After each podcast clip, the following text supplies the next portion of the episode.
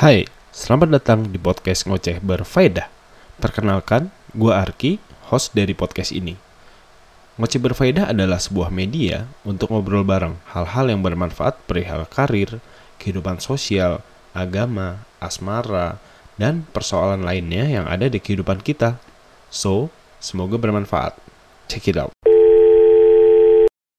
Halo, Assalamualaikum. Waalaikumsalam warahmatullahi wabarakatuh. Eh, apa kabar nih? Semangat pagi, Ki. Alhamdulillah. Alhamdulillah. Alhamdulillah sehat. Kamu Ya. gimana? Alhamdulillah sehat sehat sehat sehat. sehat. Eh, kenalan dulu ya. Oke. Saya kenalin dulu ini teman saya eh, Abian. Dulu kita kenal waktu di kampus ya, eh, karena kebetulan dulu saya nggak sengaja jadi ketua BEM. Akhirnya kita ada lingkar ketua BEM. Nah, Abian ini dulu ketua BEM-nya di pertanian. Nah, habis itu kita sering ngopi, ngopi bareng teman-teman yang lain juga. Akhirnya ya udah silaturahim jalan sampai sekarang. Nah, hari ini kita mungkin bakal ngobrol-ngobrol tapi yang ngalur ngidul aja sih kayaknya nih. Cuman kalau misalkan teman-teman nanti ada manfaatnya bisa diambil, kalau nggak ada ya semoga ada manfaatnya. semoga, semoga, semoga ada. Ini hebat Arif ini. Gak sengaja jadi ketua BEM-nya ya. Oke, Bi, monggo silakan kenalan.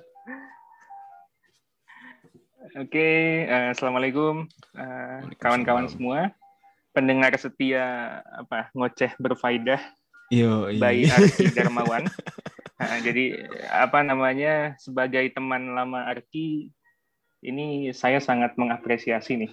Wah, eh, apa namanya eh, apa namanya eh, ide Arki untuk bisa membuat satu platform platform ini ya apa namanya sederhana gitu ya tentang bagaimana kita bisa bertukar pikiran dan ah, ah, kemudian yang lebih penting itu kan me- men-share itu semua kan karena ah, apa betul, namanya hmm, kita sering ngopi tapi kadang-kadang ini Ki, ya sering ngopi dan isi kopi itu isi pembicaraan itu sangat substansi misalnya. Ah, terus ya. dia sangat-sangat apa namanya eh, berisi tapi eh, sayangnya cuma kita berdua yang tahu kan gitu Nah, jadi apa namanya Iya. eh, lebih baik kan di share juga kan ke orang lain kan Nah, betul banget. eh, itu teman-teman nama saya.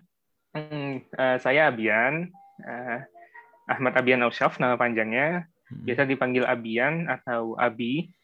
Eh, tadi sudah Arki bilang kalau eh, saya dari Fakultas Pertanian di Universitas Brawijaya. Alhamdulillah sudah lulus ya pastinya ya. Alhamdulillah. Alhamdulillah pastinya sudah. Itu terus apalagi ya aslinya Cirebon, Oh, lahir Cirebon. di Mm-mm, lahirnya tapi di Bandung sih, numpang kurang kurang lebih tiga tahunan lah ya, tiga tahunan eh, di Bandung. Setelah itu pindah ke Majalengka, terus pindah ke Cirebon, ikut orang tua dinas ya di sana ya. Hmm. Eh, di, karena memang kebetulan pindah-pindah kota waktu itu.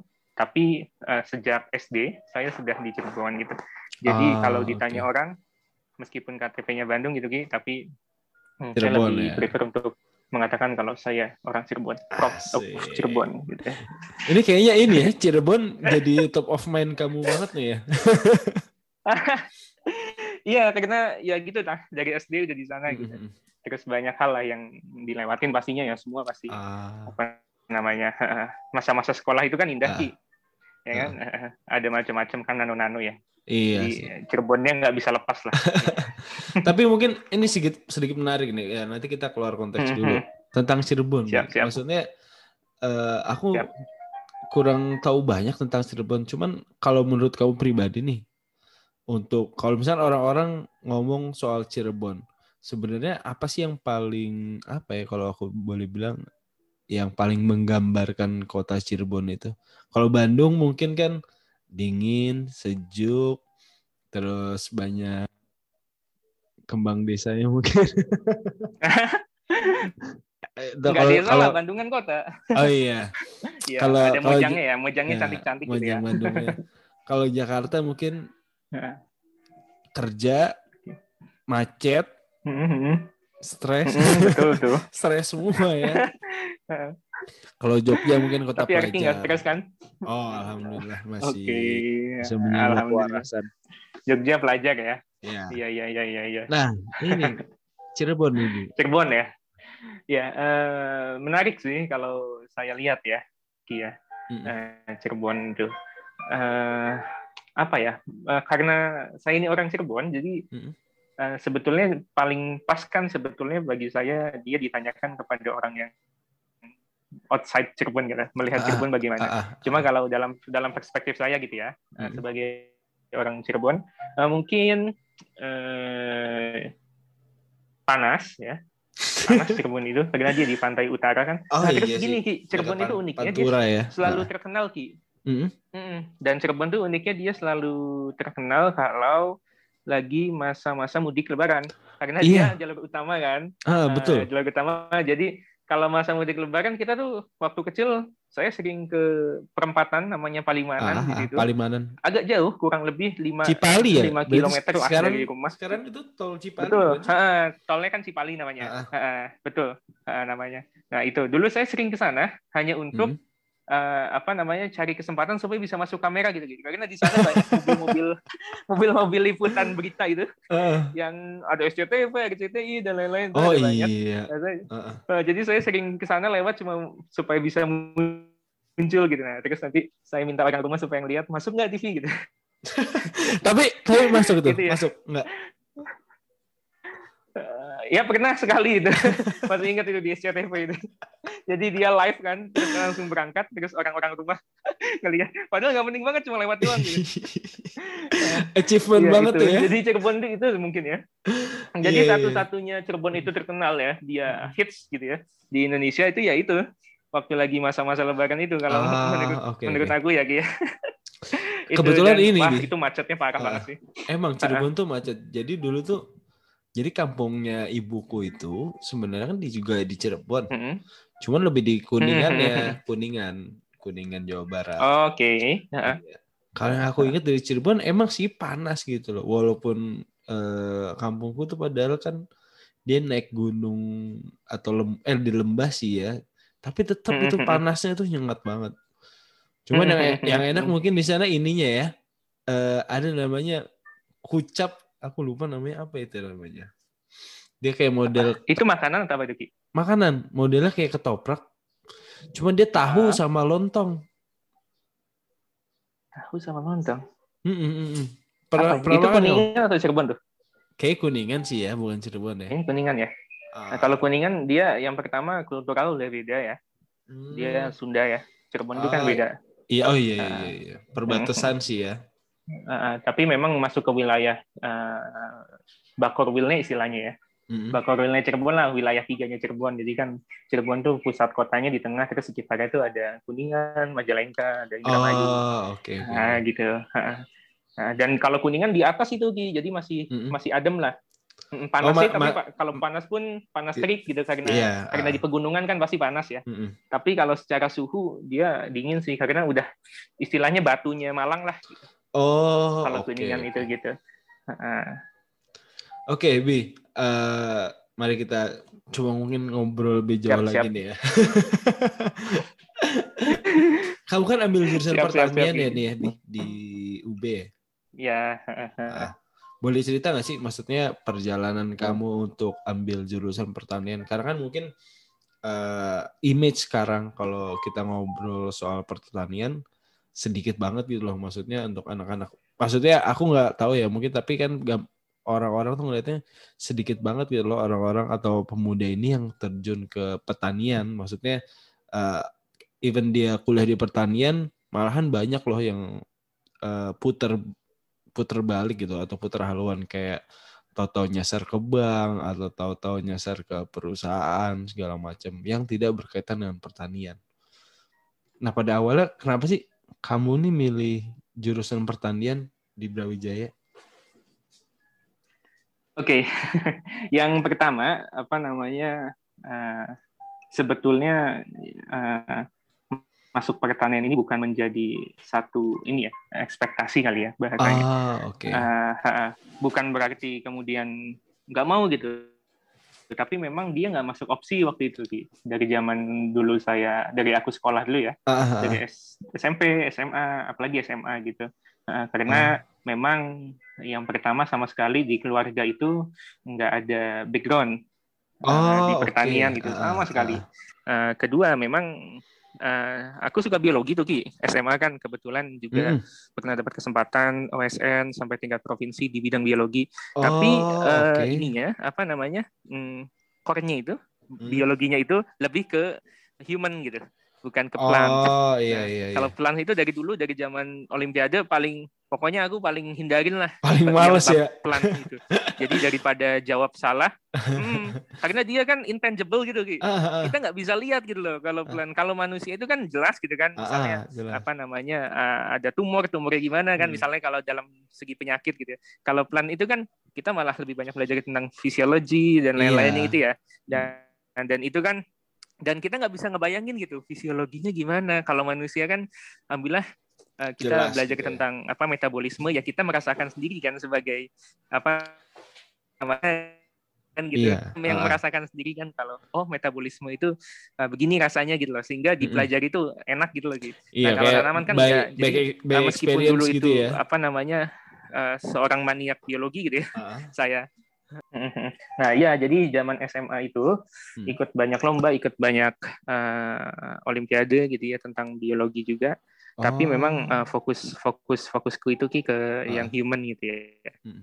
nah jadi tanaman tuh enggak sehingga balik Hmm. lagi tuh ke pertanian jadi pertanian tuh sama sekali nggak masuk opsi lah Oh, malah dulu itu sempat kepikiran untuk uh, ke ke kedokteran gitu kan karena Ah. sukanya biologinya biologi yang human gitu ya Hmm. ditambah uh, background keluarga juga cukup banyak yang di dunia medis gitu Oh, Nah, iya. jadi em, jadi ke sana uh, berusaha terus nah tapi celakanya memang dulu itu nggak nggak seimbang ya jadi terlalu fokus ke biologi dan uh, mata kuliah la- mata kuliah lagi mata pelajaran lain tuh nggak mata pelajaran lain tuh nggak terlalu di ini nggak didalemin. perhatiin gitu nggak Oh, didalemin iya. nah sementara kan sistem pendidikan kita kan ya memang kita harus dipaksa untuk menguasai semua kan gitu kan Ah, ah, ah, ah. jadi percuma tuh biologi nilainya bahkan 101 pun Mm-mm. dia nggak akan bisa menjamin kan karena uh, nilai-nilai yang lainnya kan uh, masih dianggap uh, kurang gitu.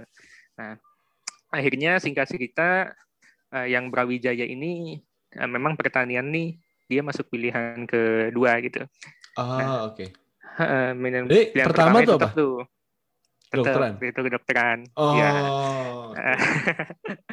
itu uh, uh, jadi memang nggak ada kepikiran gitu loh. Itu pun Ah. sebetulnya pertanian agak ketipu juga saya Ki. Maksudnya gimana tuh? jadi jadi itu kan eh, aku kan ini agroekoteknologi tuh Ki. Ah, ah. agroekoteknologi. Nah, eh, karena ada teknologinya jadi aku anggap dia asal nebak aja sih sok-sokan Ah, gitu ah. kan, sok tahu gitu kan. Mm-mm. Jadi aku kira dia teknologi pertanian fakultasnya Ki. Ah, ah, Nah, pas FTP. sudah masuk mau eh, pas dicoba dicek-cek lagi pengumuman itu kok fakultasnya pertanian gitu. Oh ternyata apa namanya? eh, ya betul-betul. Jadi Mm-mm. apa baru sadar betul kalau masuk fakultas pertanian tuh bahkan ketika sudah diterima waktu milihnya Oh. ngeklik waktu pilihan Ah. itu itu masih menganggap bahwa teknologi pertanian gitu bukan fakultas pertanian gitu. nah, nah, tapi apa namanya eh, nggak tahu ya kalau ini sharing ya kalau eh, aku Mhm. pribadi kan selalu punya prinsip eh, di mana pun eh, aku berada itu yang penting fokus aja didalami dan lakukan yang terbaik kan gitu Oh, karena iya. dari dulu memang em, entah mungkin apa namanya didikan orang tua kayak gitu gitu ya Mm-mm. jadi ketika masuk pertanian eh, untuk bisa move on gitu ya dari ba- bayang-bayang tentang kedokteran tuh kurang lebih ya nggak lama lah mungkin Mm-mm. eh, satu semester gitu ya. Nah setelahnya udah mulai semester 2, semester 3 itu udah mulai oh ya udah aku di sini gitu. Jadi eh, lakukan aja yang terbaik eh, yang Oh, oke. eh, yang yang aku punya kan gitu. Mm-mm. Mm. Jadi gitu pertanian. eh, Alhamdulillah sih eh, lolos lolos ujian itu gitu ya ujian itu Eh, dan ujian tentang ego maksudnya ya. Eh, karena dulu egonya tinggi banget tuh untuk bisa Iya. jadi eh, jadi dokter gitu. Nah, alhamdulillah bisa lulus. Ah. Nah, udah lulus nih sekarang ya. Alhamdulillah jadi sarjana pertanian. Nah, kemudian nyambung ke yang tadi yang kata Arki tadi eh, masalah pertanian ya. Mm-mm. Nah, jadi memang ini problematis banget sih kalau kita Oh, bicara oke. tentang pertanian ya di Indonesia termasuk eh, korelasinya dengan lulusan pertanian gitu ya. Ah, Nah, ah, karena tadi kan eh, kamu bilang eh, banyak nih lulusan pertanian yang dia nggak mau terjun langsung di dunia pertanian kan gitu. Iya, ah, ah. eh iya itu memang kenyataannya gitu gitu.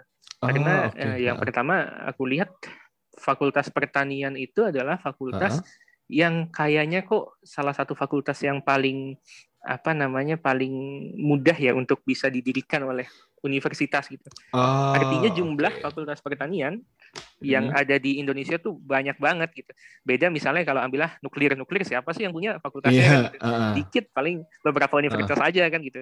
Atau misalnya eh, sastra Jawa atau sastra Sunda gitu itu kan dikit ya. Nah, kalau pertanian tuh kayaknya dia sudah sangat general bagi Mm-mm. eh, dunia pendidikan tinggi kita sehingga kayaknya kalau bicara universitas hampir tiap universitas tuh punya fakultas pertanian kan. Iya. Artinya apa? Artinya kan berarti lulusannya banyak banget Mm-mm. Lulusannya banyak banget. Nah, tapi di sisi lain eh, sistem kondisi dan memang eh, kondisi kita di Indonesia itu eh, belum kemudian siap menampung anak-anak muda lulusan-lulusan pendidikan tinggi itu untuk bisa langsung terjun di lapangan gitu. Oh, oke. Eh, ha, Dapat, jadi dapat. kalau aku lihat eh, lihatnya kayak gitu Ki, Eh, sehingga tidak kemudian bisa disalahkan sepenuhnya ya eh, Ah, ah, bahwa ah, anak-anak lulusan pertanian tuh malah laginya ke bank atau ke tempat-tempat lain gitu ya. Karena ya gimana sih orang udah sekolah-sekolah tinggi-tinggi gitu, Mm-mm. kemudian eh, dihadapkan oleh kondisi pertanian ketika mereka mau langsung terjun ke lapang gitu sebagai petani.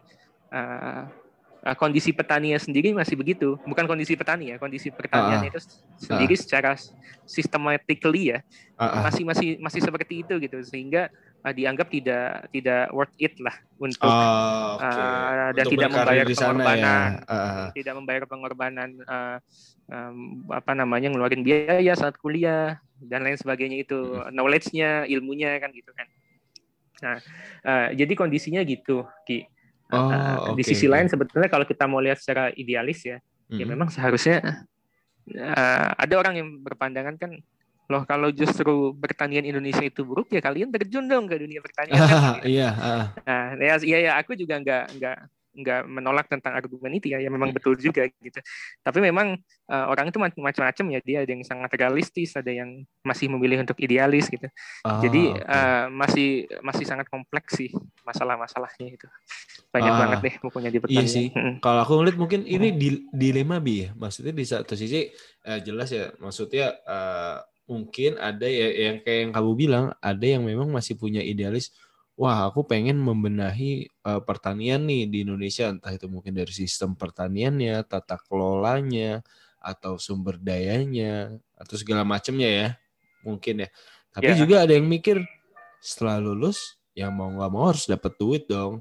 Maksudnya kalaupun harus terjun ke Benar. pertanian, mungkin permasalahannya dia nggak punya lahan atau mungkin masalah lainnya apa ya kalau aku bilangnya apa yang mungkin dia terima nantinya mungkin dia mikirnya nggak nggak sebesar apa yang dia keluarkan saat kuliah dan lain-lain. Hmm, betul.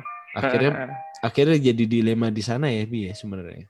ya betul betul banget itu Ki. Orang kan tetap harus berpikir realistis ya. Mm-mm. Nah, sementara eh, kondisinya gitu ya. Kalau kita bicara petani ya, artinya kalau petani itu kan eh, kalau menurutku kan dia masuknya ke dalam wilayah entrepreneur ya, Ki ya. Ah, ah, entrepreneur. Entrepreneur gitu dia berusaha kan, punya usaha kan gitu. Nah, kalau petani ya, dia pengusaha.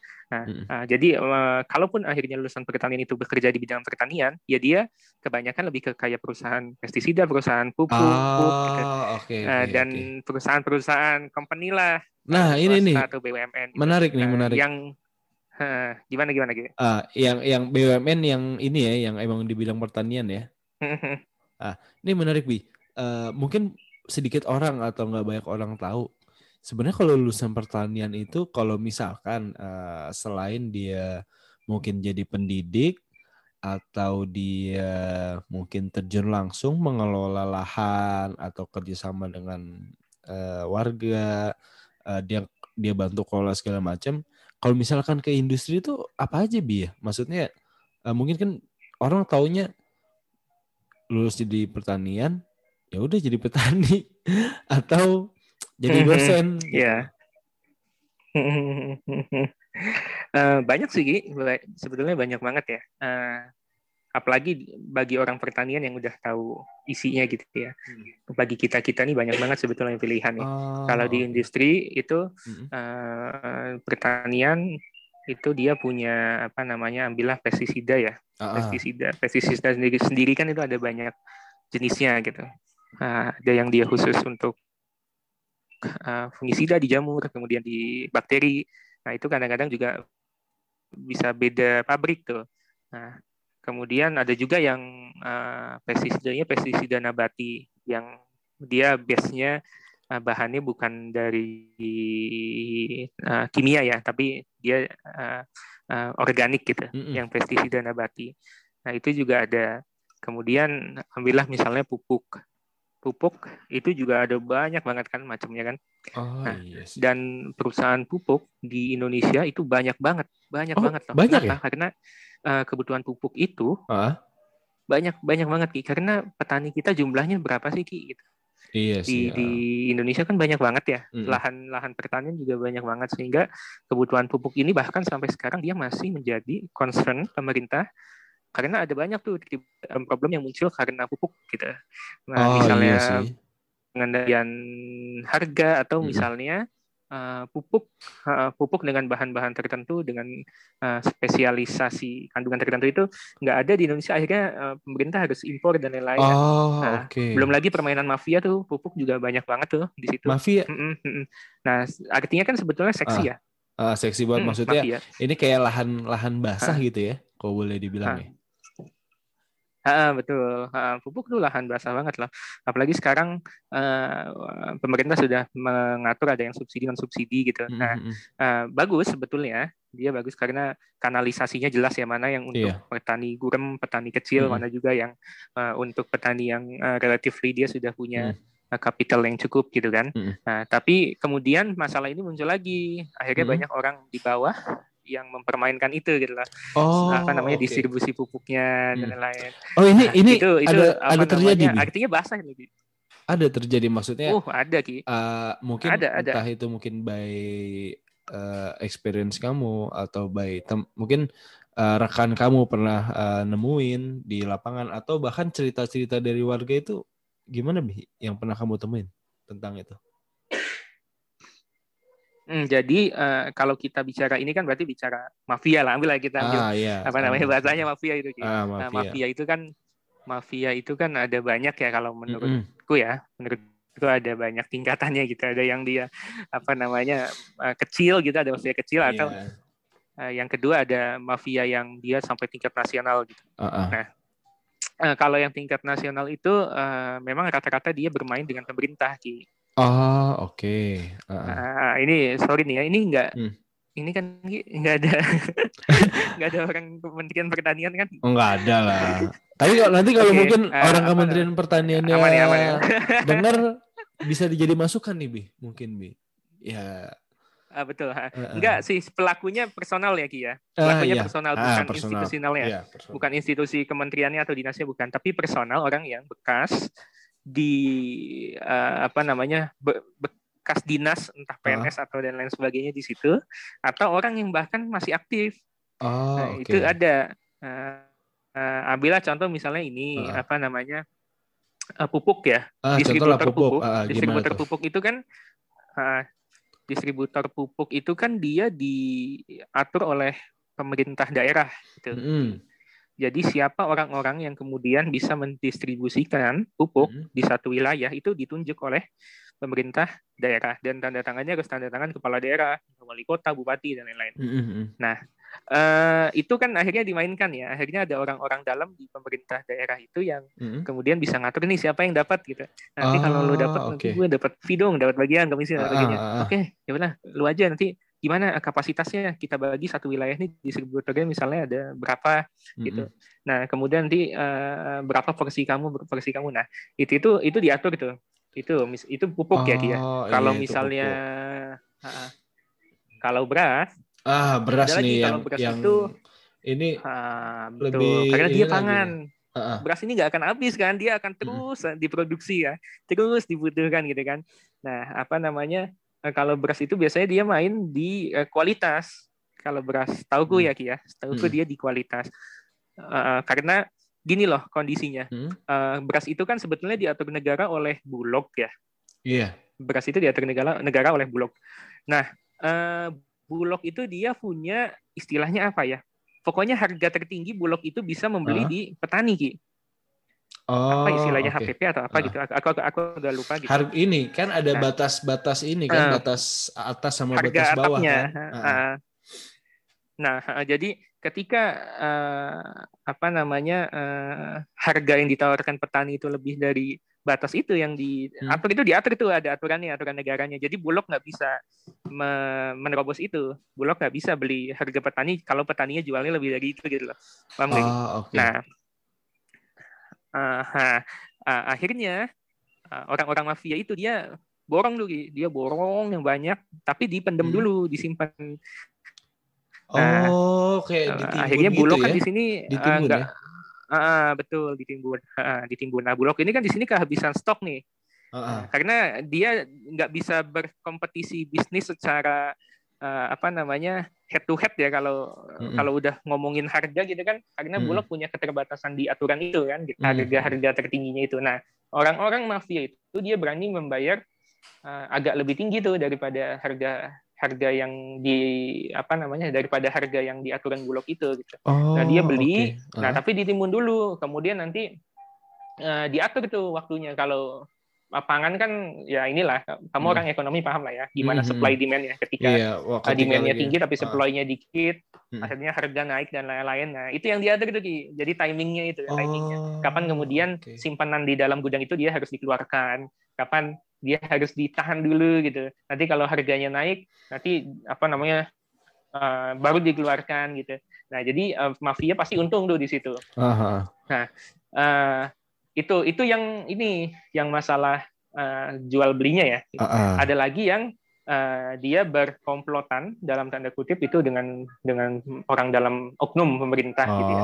Okay. Uh, jadi misalnya bantuan bantuan pangan itu ki, bantuan, bantuan pangan. pangan Nah, kemarin aja kurang lebih COVID itu habis berapa triliun? 20 mm -hmm. kalau nggak salah. Eh enggak, nggak nyampe sih. Dua apa ya? Dua mm. triliun. Itu untuk yang bantuan pangan itu uh, dampak mm. COVID ya. Yeah. Nah, kemudian apa namanya ada indikasi sih ini ada indikasi uh, ternyata ada permainan quality di situ.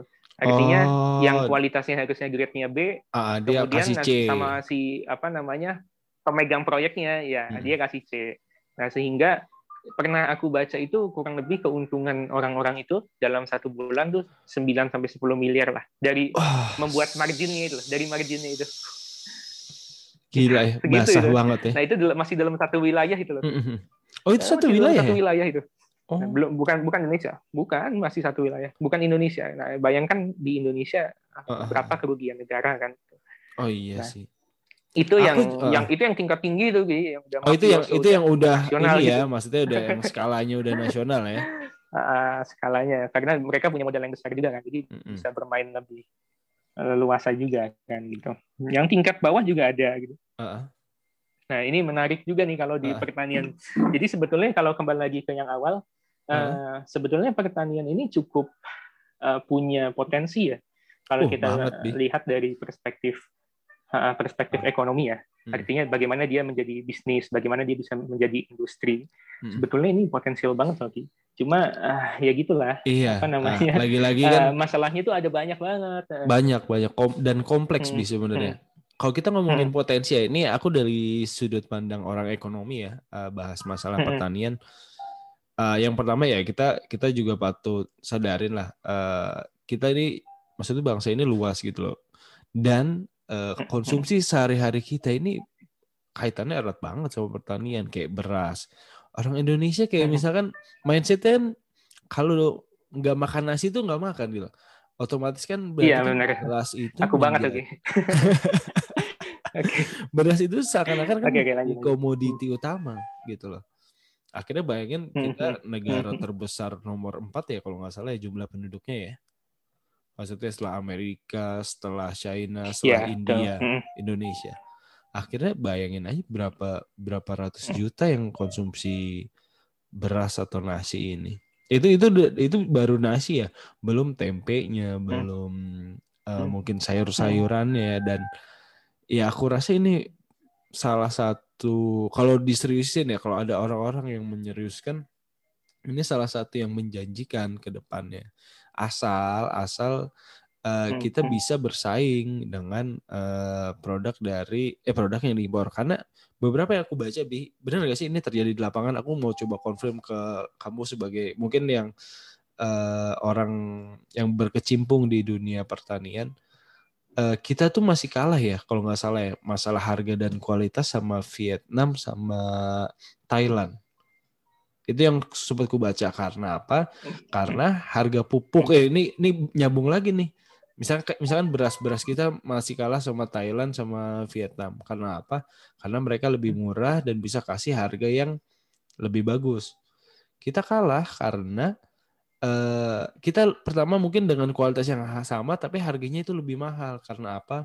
Entah itu mungkin pupuknya ternyata di kita lebih mahal, akhirnya menyebabkan eh, HPP-nya itu bertambah, harga jualnya bertambah terus biaya atau sumber daya kita ini mahal dibandingin Vietnam sama Thailand. Akhirnya yang menyebabkan harga beras kita pun akhirnya nggak bisa bersaing gitu loh.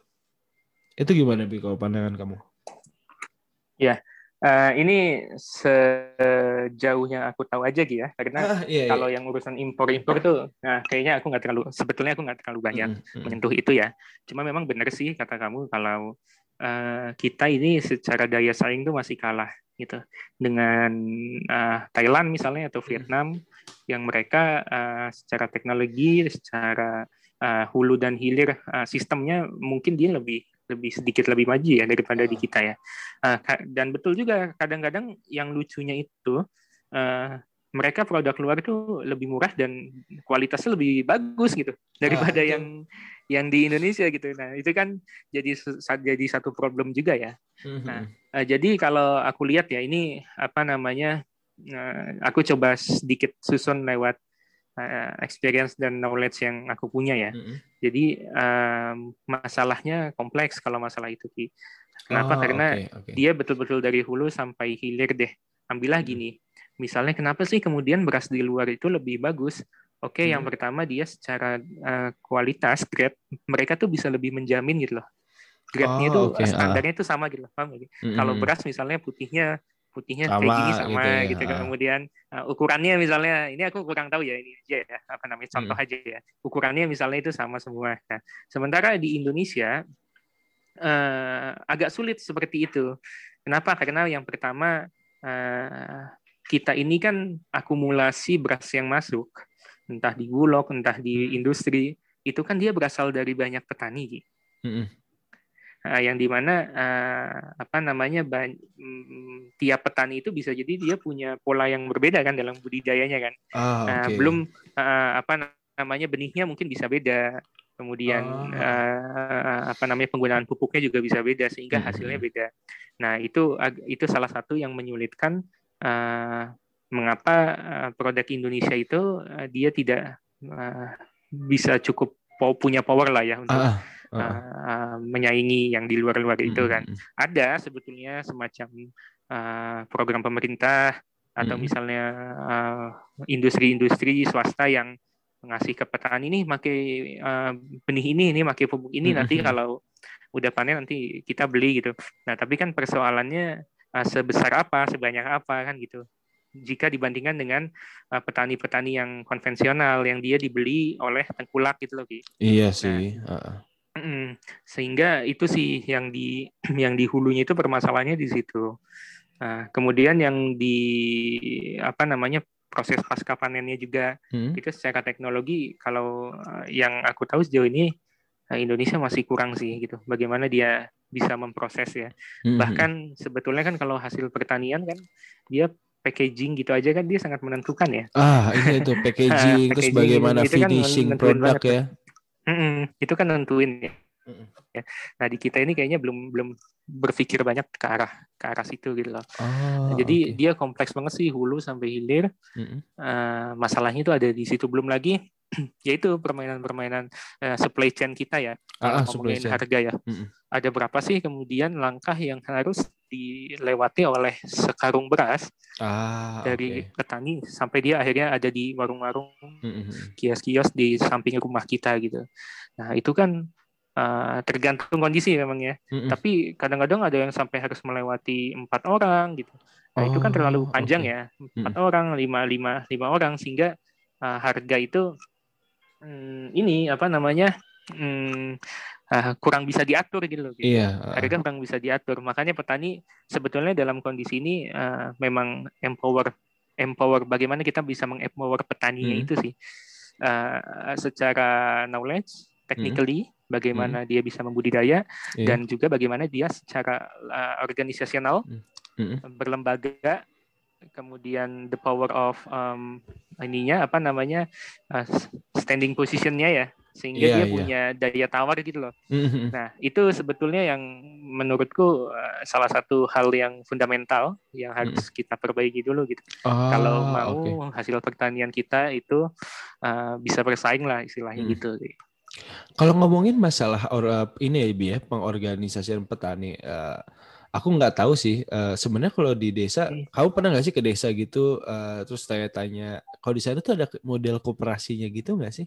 Kayak kan biasanya kan hmm. ha, uh, biasanya tuh ada tuh kooperasi petani, nanti mungkin ada paguyubannya, terus mereka ada biasanya kan kooperasi itu yang buat nyalurin pupuk segala macam. Kalau di biasanya ada nggak ya? Kalau kayak gitu-gitu tuh? Hmm, ada ada ada ki. Hmm. Itu ada. Uh, jadi hmm. organisasi yang petani itu hmm. uh, dia kan uh, kita kenal biasanya namanya Poktan kelompok tani. Oh iya kelompok tani. Uh, namanya kelompok tani ya. Hmm. Kemudian di atas saya biasanya kelompok tani itu ambillah misalnya hmm. dia tiap tiap bulan misalnya gitu. Hmm. Nah, nanti di antara dusun-dusun itu dalam satu desa ada yang namanya uh. gabungan kelompok tani misalnya gitu. Oh, okay. Nah, ada yang mengkoordinir lagi. Nah, hmm. itu ada kemudian kooperasinya juga di beberapa tempat ada. Tapi uh, umumnya kooperasi itu uh, ada pada wilayah-wilayah yang dia uh, uh. ini ya wilayahnya sudah jadi sentra pertanian. Uh. Artinya secara ekonomi dia sudah cukup mapan gitu lagi. Nah, oh, kalau okay. untuk desa-desa terpencil, kampung-kampung, aku lihat hampir hampir nggak hampir nggak lihat sih dia hmm. koperasi yang betul-betul berfungsi sebagai koperasi gitu gitu jadi dia punya fungsi apa namanya marketingnya punya dia punya fungsi landing juga dan lain-lain itu nah apa namanya ke petani ya gitu nah itu kalau yang di kampung itu hmm. uh, kampung kecil gitu yang dia hmm. petaninya masih sendiri-sendiri, petani gurem dan lain-lain tuh apa namanya? Hmm. Uh, kalaupun ada koperasi dia fungsinya tidak optimal gitu. Hmm. Jadi sebetulnya ada ada ki eh, yang di apa namanya petani yang dengan hutan juga ada uh, kelompok tani hutan juga hmm. itu namanya dan sebetulnya dia sudah diatur hanya saja uh, menurut saya sampai sekarang kita ini masih ini loh ki masih mencari format uh, okay. format terbaik untuk gimana sih caranya bisa membentuk satu lembaga -hmm. satu atau kelompok atau gimana caranya kita bisa mengkolektifkan resources yang sebegitu banyaknya gitu ya mm-hmm. uh, petani itu dalam satu kawasan sehingga dia bisa punya power gitu uh, oh, di okay, okay. power di luar ya gitu ya. Mm-hmm. Nah uh, sampai sekarang uh, formatnya masih dicari kalau aku lihat ya, ya itu dia masih dicari oleh pemerintah, oleh uh, researcher, oleh para peneliti gitu ya. Apa sih yang paling pas?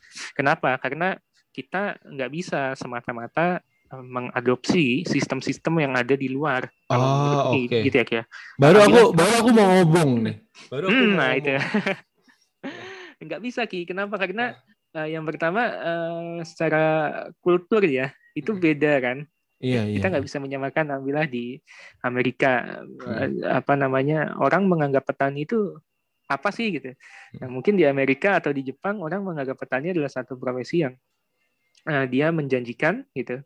Nah, sehingga orang-orang dengan kapasiti yang mumpuni lulusan kuliah itu banyak yang masuk ke sana dan akhirnya uh, wila, apa namanya sektor pertanian bisa punya power di situ ya karena ah, isinya orang-orang okay. yang dalam uh, tanda kutip dia uh, pernah men, pernah duduk di perkuliahan gitu ya Ki ya. Itu. nah, yang kedua secara luas nih Ki. Mm-hmm. Uh, kalau secara ekonomi, uh, kalau nggak salah orang-orang Amerika itu kan mereka ambil patokan untuk kemudian bisa mapan secara ekonomi petani itu harus punya ya setidaknya dua hektar lah gitu. Uh-uh. Dan uh, dua hektar itu itu hal yang tidak terlalu sulit untuk bisa dimiliki oleh petani-petani di Australia, di New Zealand, uh. di Amerika gitu. Oh, nah, gitu ya? di Indonesia, maksudnya gampang ya?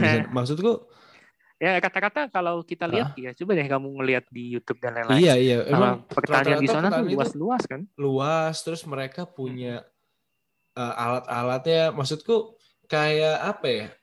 uh, ya mungkin mirip-mirip kayak di sini. Cuman kalau mereka tuh kayak aku pernah ngobrol juga ya sama orang dari Belanda sih, bukan petani sih, tapi mereka mungkin lebih petani dan peternakan.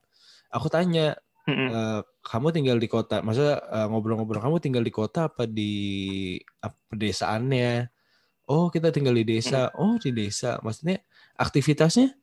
Ya orang-orang di sini bertani, beternak. Jadi kayak mereka itu emang in gitu loh, bener-bener in di sana, bukan bukan sebagai apa ya? Bu, mereka tuh bertani, maksudnya mereka sekolah habis itu bertani itu bukan sebagai pelarian atau apa ah oh, nggak ada jalan lain ya udah aku bertani tapi memang mereka mau ke sana gitu loh iya jadi bukan hal yang dalam tanda kutip memalukan gitu kalau di kita kan ada beberapa orang yang masih uh, pikirannya masih kolot gitu ya ah, petani ah. itu memalukan gitu kan. ah. nah kalau di sana enggak jadi dan mereka punya luas ambillah da, secara data hmm. luas Eh, rata-rata lahan mereka itu jauh lebih besar daripada uh, luas rata-rata yang dimiliki oleh petani-petani di Indonesia yang hmm. di Indonesia itu satu petak ambillah seperempat hektar hmm. itu udah udah bagus itu Gi. Di, oh. itu ya punya lahan sebegitu uh. cuma seperempat hektar itu udah bagus gitu. Nah artinya hmm. untuk bisa mengatur banyak kepala ini kan sulit tuh. Dia butuh yeah. format, dia butuh satu uh, sistem uh, gerakan, satu sistem uh, apa namanya uh, uh, pengaturan gimana caranya supaya di antara banyak orang ini dia bisa bisa terkoordinir dan bisa punya satu bisa apa ya menghasilkan power uh, kolektif gitu ya uh-uh. kolektif power gitu nah, nah itu yang sebetulnya kondisi pertanian Indonesia yang uh, yang sulit-sulit ini ya sulit-sulit gampang-gampang sulit gitu ya, gitu ya. Kalau kita lihat oh ini gini aja, ini begini banyak apa namanya solusi-solusi tapi uh, uh, ternyata kita kan tetap harus melihat kondisi di lapang ya. ya iya betul betul betul. Mas, mas, mm, masih jauh dari itu hmm. gitu. Nah, Karena memang gitu, kita nggak bisa lah ini ya bi, nggak hmm. bisa main adopsi. Maksudnya mungkin kita ngelihat gambaran di negara lain, oh Amerika gini, Thailand gini, Vietnam gini, China begini tapi hmm, kita, betul. kita nggak lihat maksudnya dari mungkin uh, secara geografisnya gimana secara kultural hmm. itu yang paling penting sih hmm. Hmm. secara kultur hmm. mereka gimana secara maksudnya pasti kan manusianya kan juga kalau di aku nggak tahu ya gimana sistemnya cuman pasti beda lah akhirnya penerapannya juga beda pasti Hmm, nah itu uh, tadi yang aku jelasin kan masih technically ya, mm-hmm. dia masih technical banget kan, gimana luas lahan, gimana uh-uh. uh, mereka punya alat, mereka punya pengetahuan, mm. uh, cara mereka berbudidaya, pupuk. Nah ternyata secara sosial itu kan mm. penting juga tuh, kayak tadi kamu uh bilang kultural ya. Uh-uh. Nah bahkan nggak usah deh kita bicara tentang Amerika, Australia, satu uh Indonesia aja secara sosial kultural itu bisa beda-beda. Alhamdulillah oh, antara iya Sunda, sih. Jawa, Madura, orang-orang apa namanya budaya bertaninya itu lagi. Nah, sehingga itu akhirnya menambah PR pemerintah khususnya di pusat ya uh. untuk bisa menerapkan format yang universal gitu. Dia oh, universal okay. tapi uh. dia uh, apa namanya uh, bisa suitable gitu. Mm -mm. Untuk diterapkan di seluruh wilayah di Indonesia. Nah, itu kan sulit banget kan? Sulit, sulit, sulit banget gitu. Eh, bahkan ambillah Jawa Timur aja. Jawa hmm. Timur hmm. antara Madura sama suku Jawa dan suku Madura aja bisa jadi dia berbeda kan uh, kulturnya atau bahkan sesama Jawa aja antara Jawa Matraman dengan Jawa Are gitu ya. Uh -uh. Nah, itu itu beda juga bisa jadi kan. Iya. Nah, itu uh, jadi petani itu kan pertanian itu di Indonesia uh kan sangat identik dengan desa ya. Mm-hmm. Sementara desa itu dia sangat korelasinya sangat dekat melekat dengan yang namanya sosial budaya gitu. Oh, Sehingga pertanian okay. akhirnya juga nggak bisa terlepas dari sosial budaya itu sendiri. Mm. Karena dipandang bukan hanya sebagai satu mata pencaharian, tapi juga karena dia dari dulu itu udah ada kan Ki. Mm -mm. Dari dulu udah ada, jadi uh, dia juga sebagai fungsinya bukan hanya mata pencarian, tapi juga sosial budaya gitu. Oh, nah ini menariknya dan sulitnya uh, bisa ngatur pertanian di Indonesia gitu. Iya sih, uh, emang apa ya? Ya kompleks lah kalau aku bilang. Kita ngomong-ngomong masalah pertanian, Bi. Uh, kamu kan sekarang udah lulus nih ya. Uh, aku dengar juga kemarin kamu sempat terjun ke petani, maksudnya untuk melakukan project-project yang kamu lakuin kemarin sama dosenmu ya kalau nggak salah ya. Hmm. Sebenarnya oh, tahu kamu ya? Oh, ya, aku juga ini juga ya posting-posting di IG juga. aku okay. mau tanya tentang ini sih, Bi. Uh, pasti kan uh. kamu melewati banyak hal tuh di pertanian. Uh, maksudnya entah itu mungkin akhirnya pada akhirnya kamu uh, terbentuk uh, suatu ide atau mungkin punya visi atau cita-cita besar. Kalau dari kamu pribadi untuk cita-cita besar kamu ini apa sih yang berkaitan dengan pertanian?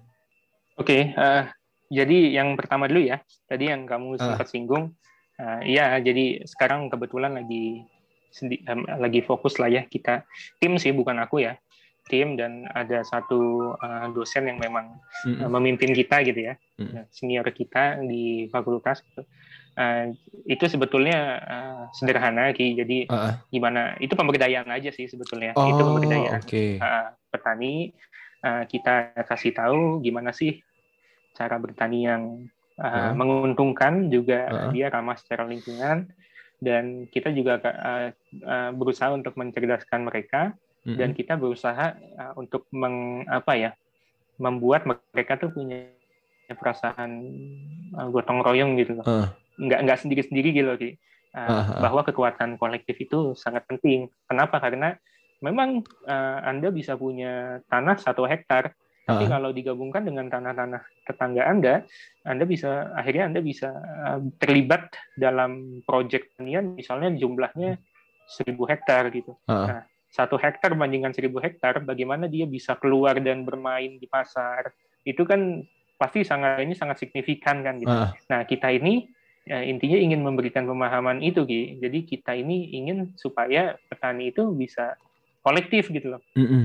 Nah, dan kolektifnya itu dia dikelola berdasarkan kaidah-kaidah uh, uh, apa namanya company gitu loh yeah. uh, iya. perusahaan gitu loh ya, jadi dia masuk dalam satu manajemen meskipun di dalamnya uh, tetap ada orang yang punya masing-masing itu jadi hmm. istilahnya mengkorporasikan pertanian itu kita korporasi itu pertaniannya nah jadi uh, kita uh, sempat kita ini pinjam dulu lahan-lahan mereka, kita kasih tahu caranya, kita tanami komoditas-komoditas yang uh, punya prospek ekonomi yang tinggi.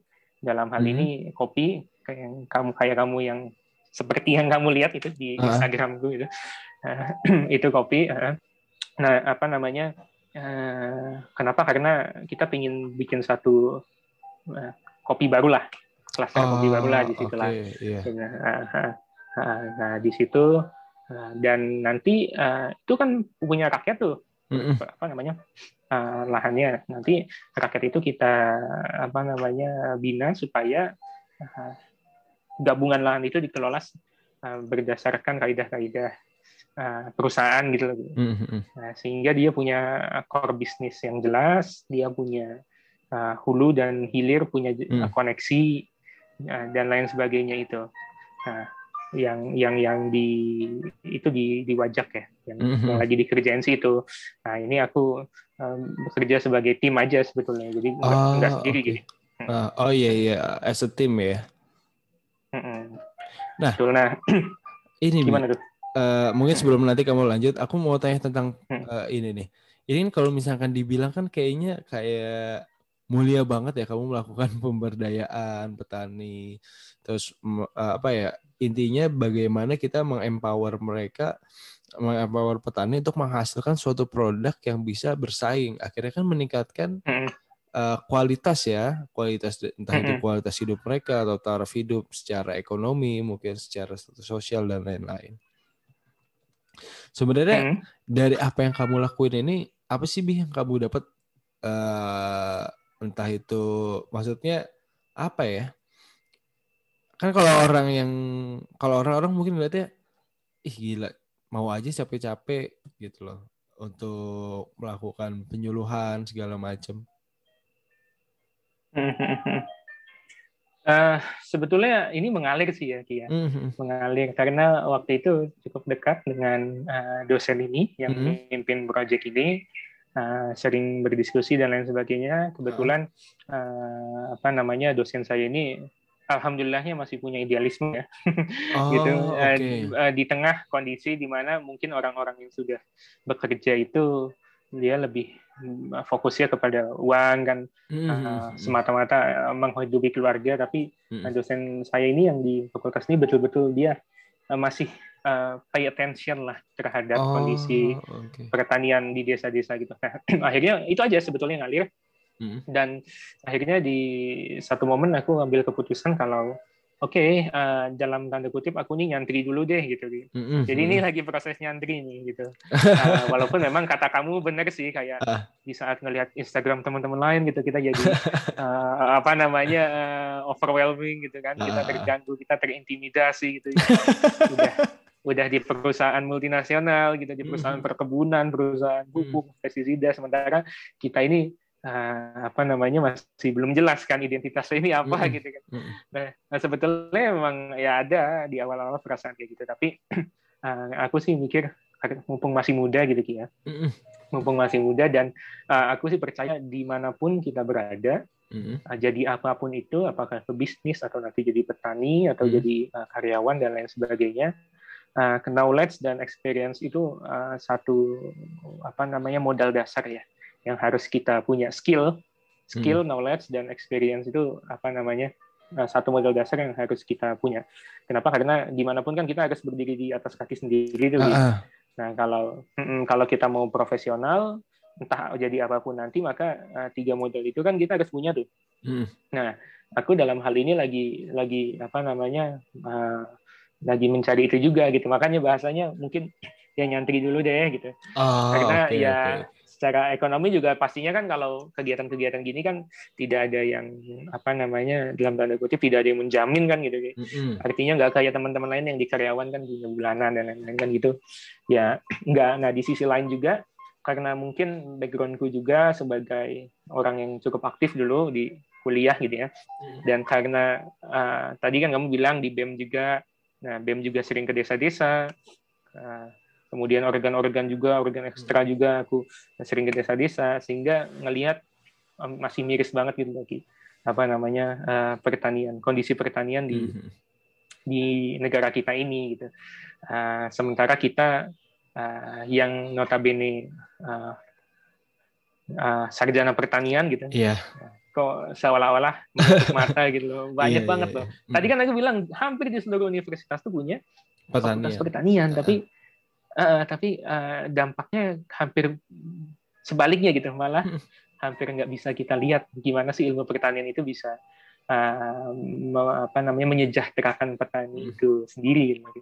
Nah sebetulnya uh, sesimpel itu sih Ki. Jadi kenapa oh, okay. aku menahan diri untuk untuk melamar pekerjaan. Oke oke oke. Kalau misalnya kita ngomongin uh, tadi ya uh, masalah cita-cita besar kamu bin ya. Uh, tadi kamu belum belum ke sana ya? Iya, cita-cita besar belum. kamu apa sih bi? Maksudnya dari apa yang sudah kamu lakukan uh, sejauh ini dari yaitu ngerjain proyek pemberdayaan atau mungkin waktu kuliah kamu juga kan sempat juga tuh kayaknya exchange juga segala macam. Cita-cita besar kamu sebenarnya apa sih? Uh,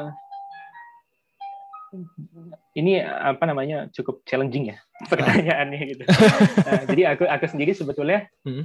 uh, aku sendiri sebetulnya uh, sejauh ini masih haus ilmu sih artinya uh, uh, aku pengen pengen pengen cari ilmunya dulu dia sebanyak banyaknya gitu sekenyang kenyangnya itu aku ambil tuh ilmu nah, artinya apa uh, hmm. mungkin ada beberapa opsi yang nanti bisa aku ambil ya aku ambil gitu uh, walaupun nanti akhirnya aku sangat tertarik untuk bisa uh, menjadi apa namanya ber, terlibat dalam ini ya uh, apa namanya memberikan masukan-masukan uh, untuk terkait dengan regulasi di pertanian gitu di Indonesia gitu. Oh, nah, tapi okay. uh, kendaraannya itu kan harus jelas gitu.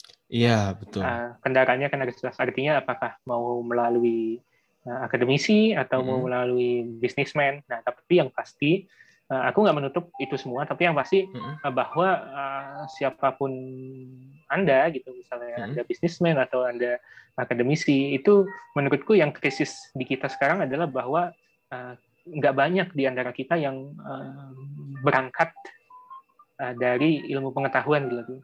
Oh oke okay, oke. Okay. Nah, iya, gitu. iya. Jadi uh. kalau gini loh apa namanya aku selalu berpikir kalau ini dunia ini dia cepat banget berkembang gitu. Dia continuously evolving gitu. Mm. Dia terus keep moving gitu. Apa namanya ilmu pengetahuan, teknologi. Nah apa namanya dan kita seolah diam di tempat melihat uh, negara-negara di luar sana, orang-orang di luar sana terus berlari ke depan gitu. Iya, iya. Nah, uh, uh, artinya apa apa yang apa yang menjadi masalah gitu. Uh, oh ternyata kalau dalam uh, perspektifku adalah bahwa hmm. kita belum menjadikan ilmu pengetahuan ini sebagai satu dasar untuk mengambil keputusan, sebagai satu dasar untuk uh, menjadi pertimbangan kebijakan, uh, uh. sebagai satu dasar yang dijadikan prioritas Uh, program misalnya. Hmm. Nah, itu itu masih belum banyak dilakukan oleh oh, apa namanya okay. orang-orang kita. Uh. Gitu. Nah, sehingga kalau dibilang cita-citaku mau jadi apa, secara hmm. secara apa namanya fisik ya, hmm. aku nggak terlalu banyak ngejar pangkat apa namanya paket atau pangkat atau status. Aku nggak hmm. terlalu banyak ngejar apakah aku harus jadi uh, profesor nanti, apakah aku harus jadi pengusaha nanti. Nah, tapi uh, intinya adalah bagaimana aku ingin nih supaya kebijakan-kebijakan uh, pertanian hmm. dan semua sih sebetulnya nggak punya pertanian di Indonesia itu dia harus berangkat dari ilmu pengetahuan gitu. Kenapa? Oh, okay. Karena uh, kalau kita belajar dari negara-negara maju, uh, mereka sangat menghargai gitu loh.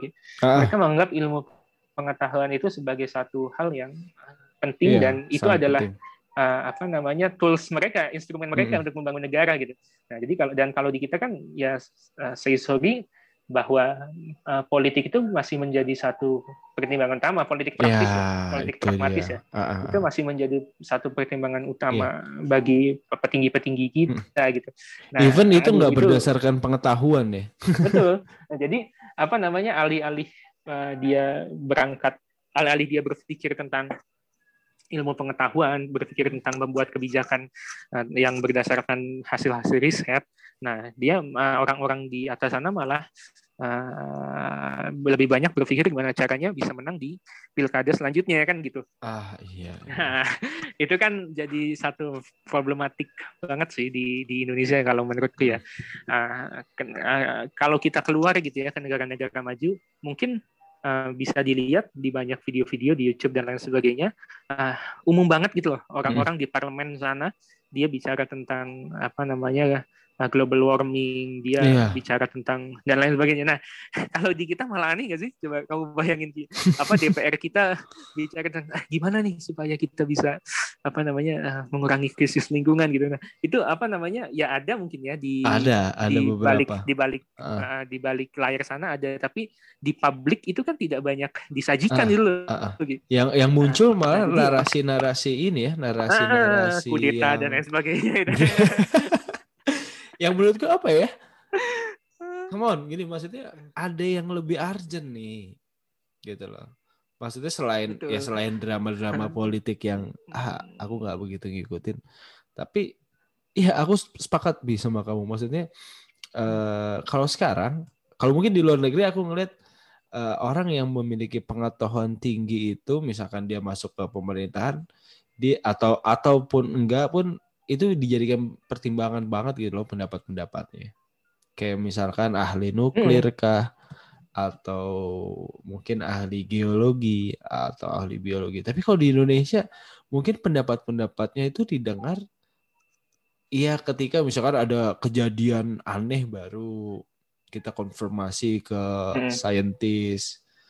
Kalau misalkan ada kejadian hmm. ini kita baru konfirmasi. Maksudnya nah, itu malah minta minta justifikasi aja itu, ah, ah, ah, ah. bukan sebagai bahan pertimbangan. Ah, Pal palingan paling banter ya saintis kita tuh kelipi, bi, ya kan lembaga ilmu hmm, hmm, pengetahuan.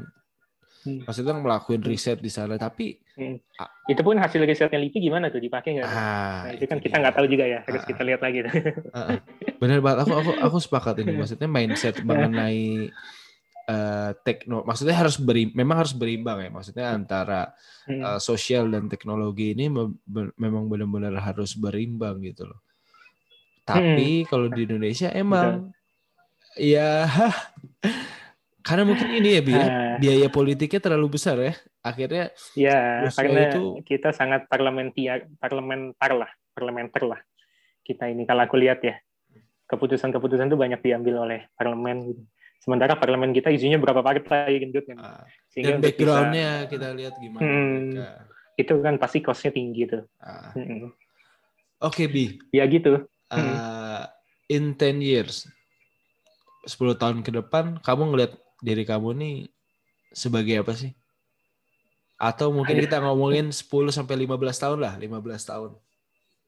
Kamu melihat okay. diri kamu ini di mana, sebagai apa, dan sudah melakukan apa? Oke, okay. uh, ini agak sedikit private nggak apa-apa ya teman-teman yeah. dengerinnya ya. Apa-apa.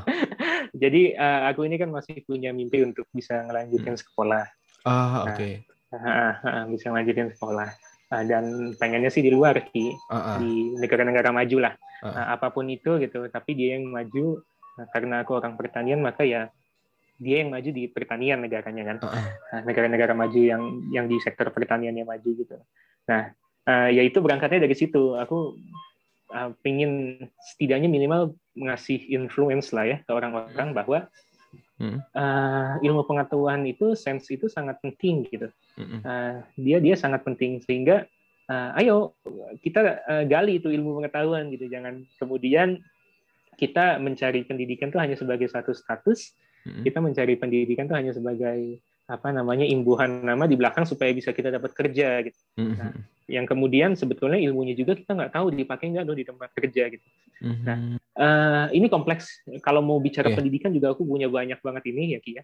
Apa namanya uh, unek-unek gitu. Mm-hmm. Nah, tapi uh, aku pengen uh, 10 mungkin 15 tahun ke depan aku jadi orang yang bisa memulai itu Ki.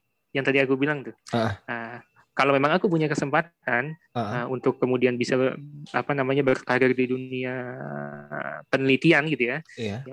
aku akan sangat senang gitu dan aku akan uh, kemudian dengan mungkin dengan sedikit uh, pengalaman organisasi yang aku punya uh, pengen coba tuh nyambungin tuh gimana sih supaya penelitian itu hasil-hasil riset itu bisa kemudian secara efektif digunakan sebagai bahan-bahan uh, pertimbangan gitu. Nah, artinya jangan sampai kita makin ketinggalan jauh gitu loh. Gitu. Mm -hmm. uh, di Jerman sana untuk Uh, kita nyuci mobil aja udah diatur kan gitu.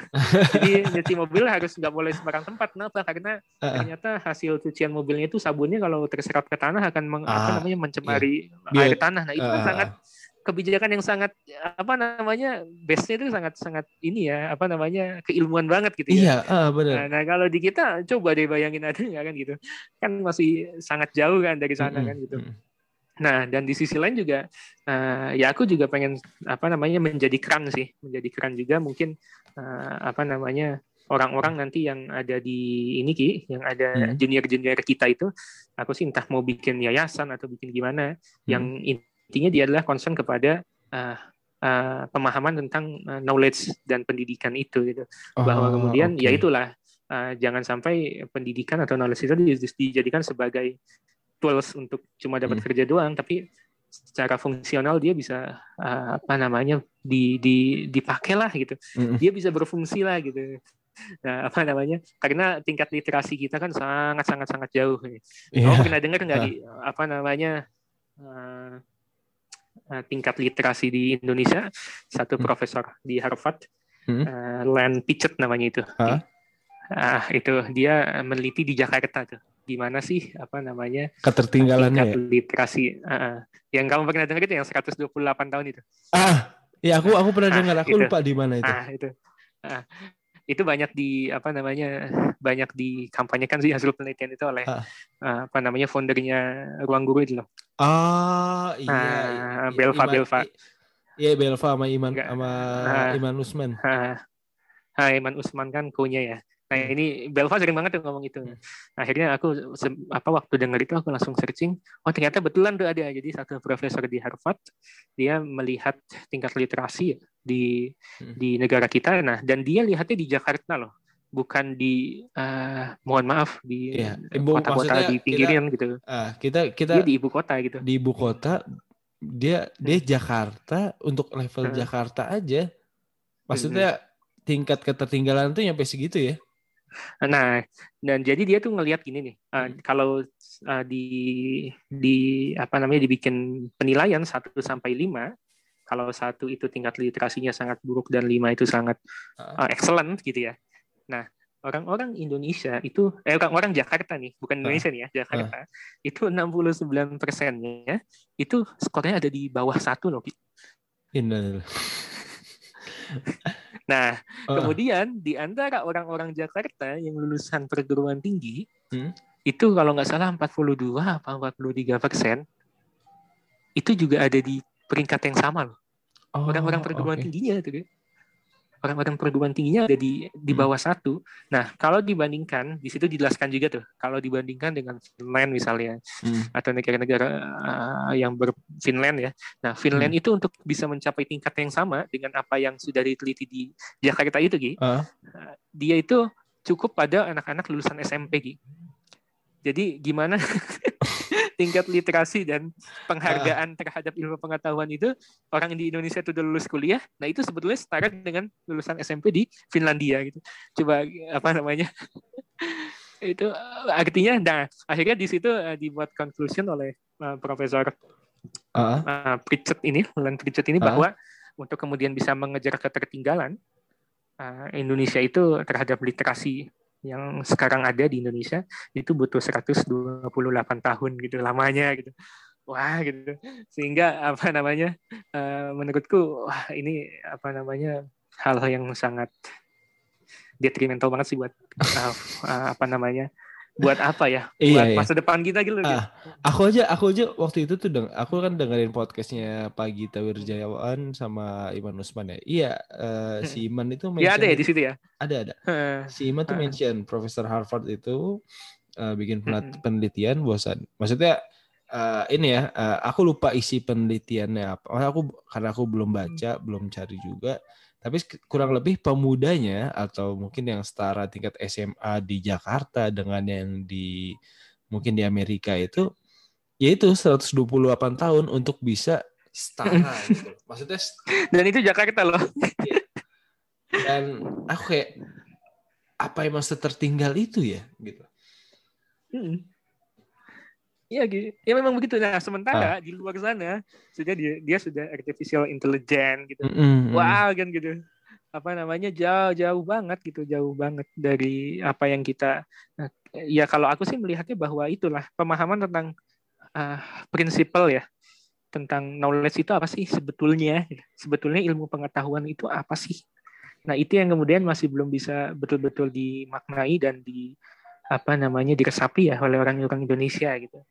Uh, jadi filsafat uh, filsafat tentang pendidikan ya filsafat ilmunya itu yang kurang. Uh. Bukan berarti kemudian uh, kita orang-orang Indonesia itu harus secara uh, theoretically dia belajar tentang filsafat ilmu hmm. di buku gitu. Bukan itu, tapi bagaimana uh, dia bisa memahami dan mengilhami apa ilmu pengetahuan gitu. Itu kan berfilsafat yeah, yeah. juga kan. Uh. Nah, itu masih kurang banget ya mungkin sistem pendidikan kita yang dituntut untuk tes nah, itu juga bisa jadi ya nah, iya eh, sih. Ya, kompleks lah kompleks kompleks banget kompleks banget. sementara di luar sana sudah AI terus Pak Gita juga kan uh, ambillah misalnya pagi dari Wiriawan itu kan banyak juga bicara tentang uh, singularity kan uh, uh. dia percaya tentang itu gitu bahwa hmm. nanti uh, antara teknologi dengan biological intelligence itu bisa bersatu sehingga yeah, uh. nanti apa namanya uh, bisa disatukan tuh bisa direkayasa genetik kita gitu uh, waduh sementara kita buru-buru bicara itu kan gitu. Iya, sekarang iya. di media aja masih banyak ributnya tentang kudeta kan gitu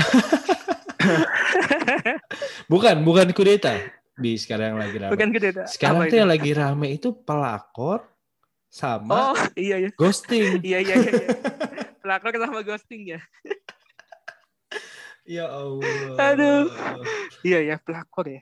Tapi bener loh, maksudnya coba kamu mungkin kalau ya kamu kamu masih sering buka Twitter nggak? Uh, kadang-kadang sih. Ah, ya, kadang-kadang.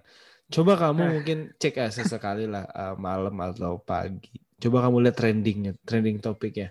Nah sebenarnya dari trending topik itu, kalau aku bisa menggambar, itu kan sampel ya, maksudnya hmm. kita nggak kita nggak bilang seluruh warga Indonesia seperti itu, tapi kalau kita ngeliat sampel, ya oke itu kita jadikan sampel, iya itu yang menggambarkan isi kepala kita gitu loh gimana hmm, trending betul, topiknya. Maksudnya akhirnya kan itu yang menjadi perbincangan halayak umum gitu loh. Betul, betul, betul gitu. Bener banget tuh. Jadi representatif dari kondisi warga kita tuh ya di media sosial itu ya. Terakhir, Aduh, mungkin pertanyaan gitu. dari aku. Gimana, gimana? Uh, terakhir pertanyaan dari aku. Kamu sebagai, aku tanya mungkin personal sebagai abian yang sudah memiliki pengetahuan di bidang pertanian. Harapan kamu sebenarnya buat Indonesia ke depannya gimana sih, Bi? Uh, di bidang pertanian atau keseluruhan gitu? Khususnya pertanian, tapi mungkin secara umum uh, kamu bisa sampaikan uh, entah itu mungkin ide kamu atau kamu hmm. mungkin mau menyampaikan sebenarnya apa sih yang kamu harapin dari Indonesia untuk ke depan mungkin lima tahun atau 10 tahun mendatang? Ya, uh, ini fundamental uh, hmm. walaupun nanti ujung-ujungnya bakal um, apa namanya bermuara dan mempengaruhi pertanian juga gitu kan. Nah, tapi kembali lagi bahwa uh, menurutku uh, yang pertama dan yang paling utama adalah hak-hak pendidikan itu Ki. Uh, hak-hak pendidikan uh, terhadap seluruh masyarakat Indonesia itu harus kemudian dicoba di ini lagi lah ditingkatkan lagi ya sehingga setiap orang tuh punya hak untuk bisa belajar, untuk bisa sekolah, itu yang yang apa namanya yang paling hmm. penting. Di sisi lain ya format dan sistem tentang apa namanya pendidikan itu sendiri juga harus kemudian di apa namanya di dibenahi lagi lah gitu. Ya aku bukan orang yang berkapasitas kan di situ di hmm. sana tapi eh, bagiku semua orang awam juga bisa melihat bahwa masih ada yang harus dibenahi kan yeah, di yeah. bidang itu gitu.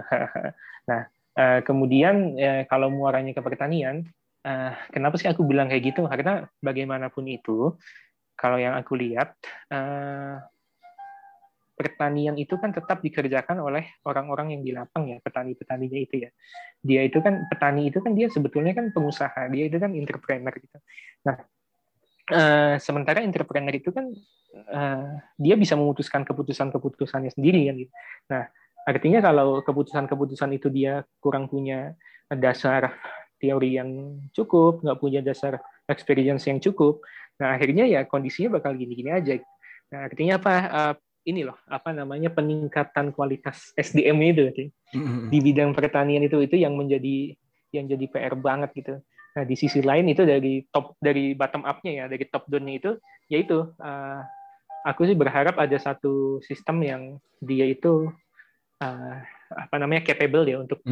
diterapkan di seluruh Indonesia yang uh, intinya petani itu dia punya daya tawar yang cukup kuat lah di di di, di hilir ya di perda, di marketingnya di perdagangannya gitu sehingga mereka nggak kemudian uh, banyak dikendalikan oleh orang-orang di luar pertanian itu kan gitu hmm. nah uh, itu sih harapanku tentang pertanian ya hmm dan teknologi-teknologi juga eh, bisa diterapkan teknologi terkini dan uh, ini literasinya nggak cuma di dalam negeri lah ya di luar yeah. negeri itu uh. jadi setiap Nobel itu Nobel Prize itu keluar langsung dilihat apa tuh kan gitu mm-hmm. tentang apa tuh apakah ada yang bisa diterapkan di dunia pertanian nah itu itu harus oh, ada iya. orang-orang yang mm -mm, harus ada orang-orang oh, yang memulai tentang itu gitu mm.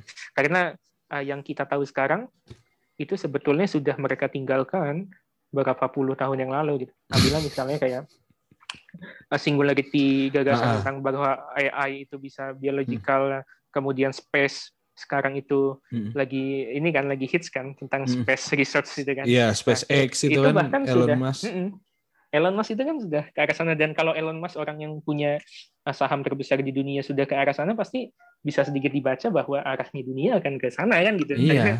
nah, itu kan bisnis kan. Hmm. Dia kan bisnis kan. Nah, uh, dan apa penulis yang singularity itu juga yang sempat aku singgung itu dia kan nulis tentang theory of the world of singularity itu kan sudah hmm. tahun 2005 itu. 2005 Artinya kan 2005 dia bisa berpikir tentang uh. bagaimana nanti apa namanya uh, kita ini bisa menjadi bisa bekerja sama bisa bermitra hmm. dengan uh, makhluk-makhluk planet luar gitu. Jadi uh, dan state itu tidak yeah. lagi dia sudah borderless, dia sudah tidak hmm. lagi dibatasi oleh wilayah-wilayah administrasi karena kemajuan informasi teknologi.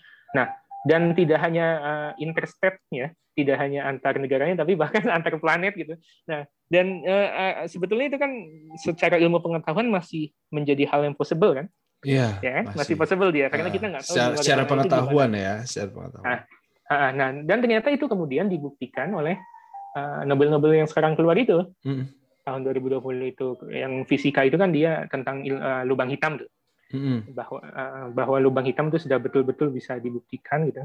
Uh, dia dengan dasarnya ilmunya Stephen Hawking itu kan, uh, ilmunya Hawking itu kemudian dia mengembangkan lagi. Oh iya, ternyata di luar sana uh, masih ada kemungkinan dan lain sebagainya. Ada satu apa namanya kekuatan yang mengendalikan apa namanya alam semesta. Nah kemudian yang di bukunya apa namanya uh, singularity itu juga disebutkan yeah. kalau nanti akan sama tuh eh akan akan nyampur tuh antara uh, computational intelligence dengan biological intelligence dan ternyata Emmanuel Carpenter tahun 2020 kemarin lewat Nobel Prize-nya dia bisa kemudian uh, menemukan satu metode sequencing DNA uh, apa namanya DNA engineering ya pengaturan hmm. urutan sequencing DNA yang sangat-sangat efektif sehingga orang-orang itu kalau mau diatur uh, orang atau tanaman atau binatang uh. kalau ah. mau diatur sifatnya itu bisa dengan gampang tinggal di otak atik kayak main puzzle gitu sederhananya. Nah, dan, dan itu terbukti loh dan itu di, hmm. di sudah ditulis oleh Terry Singularity itu tahun 2005 gitu. Nah, oh. dan nah balik lagi di kita hmm. itu masih belum kemudian memandang ke arah sana makanya pantas ah. saja kan kalau Nah, aku sih pengen itu sih. Jadi kebijakan-kebijakan pertanian ke hmm. depan juga itu berangkat dari situ. Uh, dan jangan lupa juga bahwa Indonesia tetap beda dengan yang lain, yeah. bahwa pertanian itu sangat identik dengan desa dan akhirnya juga identik dengan sosial kultur budaya, mm. sehingga treatmentnya itu nggak bisa kemudian semata-mata dengan pendekatan apa namanya ya kebijakan yang strict gitu lagi. Mm. Nah itu itu juga gimana caranya supaya kita bisa menemukan formula uh, formula itu oh, gitu.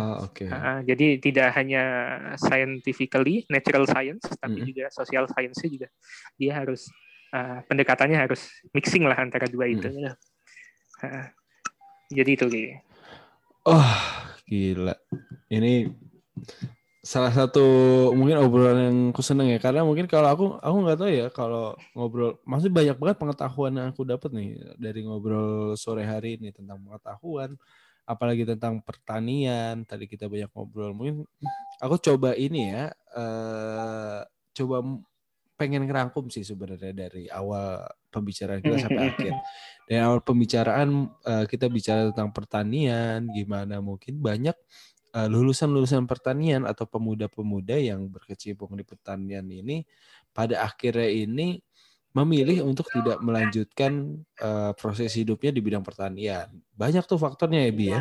Karena dari belum siapnya, mungkin lingkungan kita ya atau pemerintah ini belum siap untuk menerima lulusan-lulusan itu, entah itu sistemnya, tata kelola pertaniannya, bahkan sampai uh, bagaimana pengelolaan di lapangan.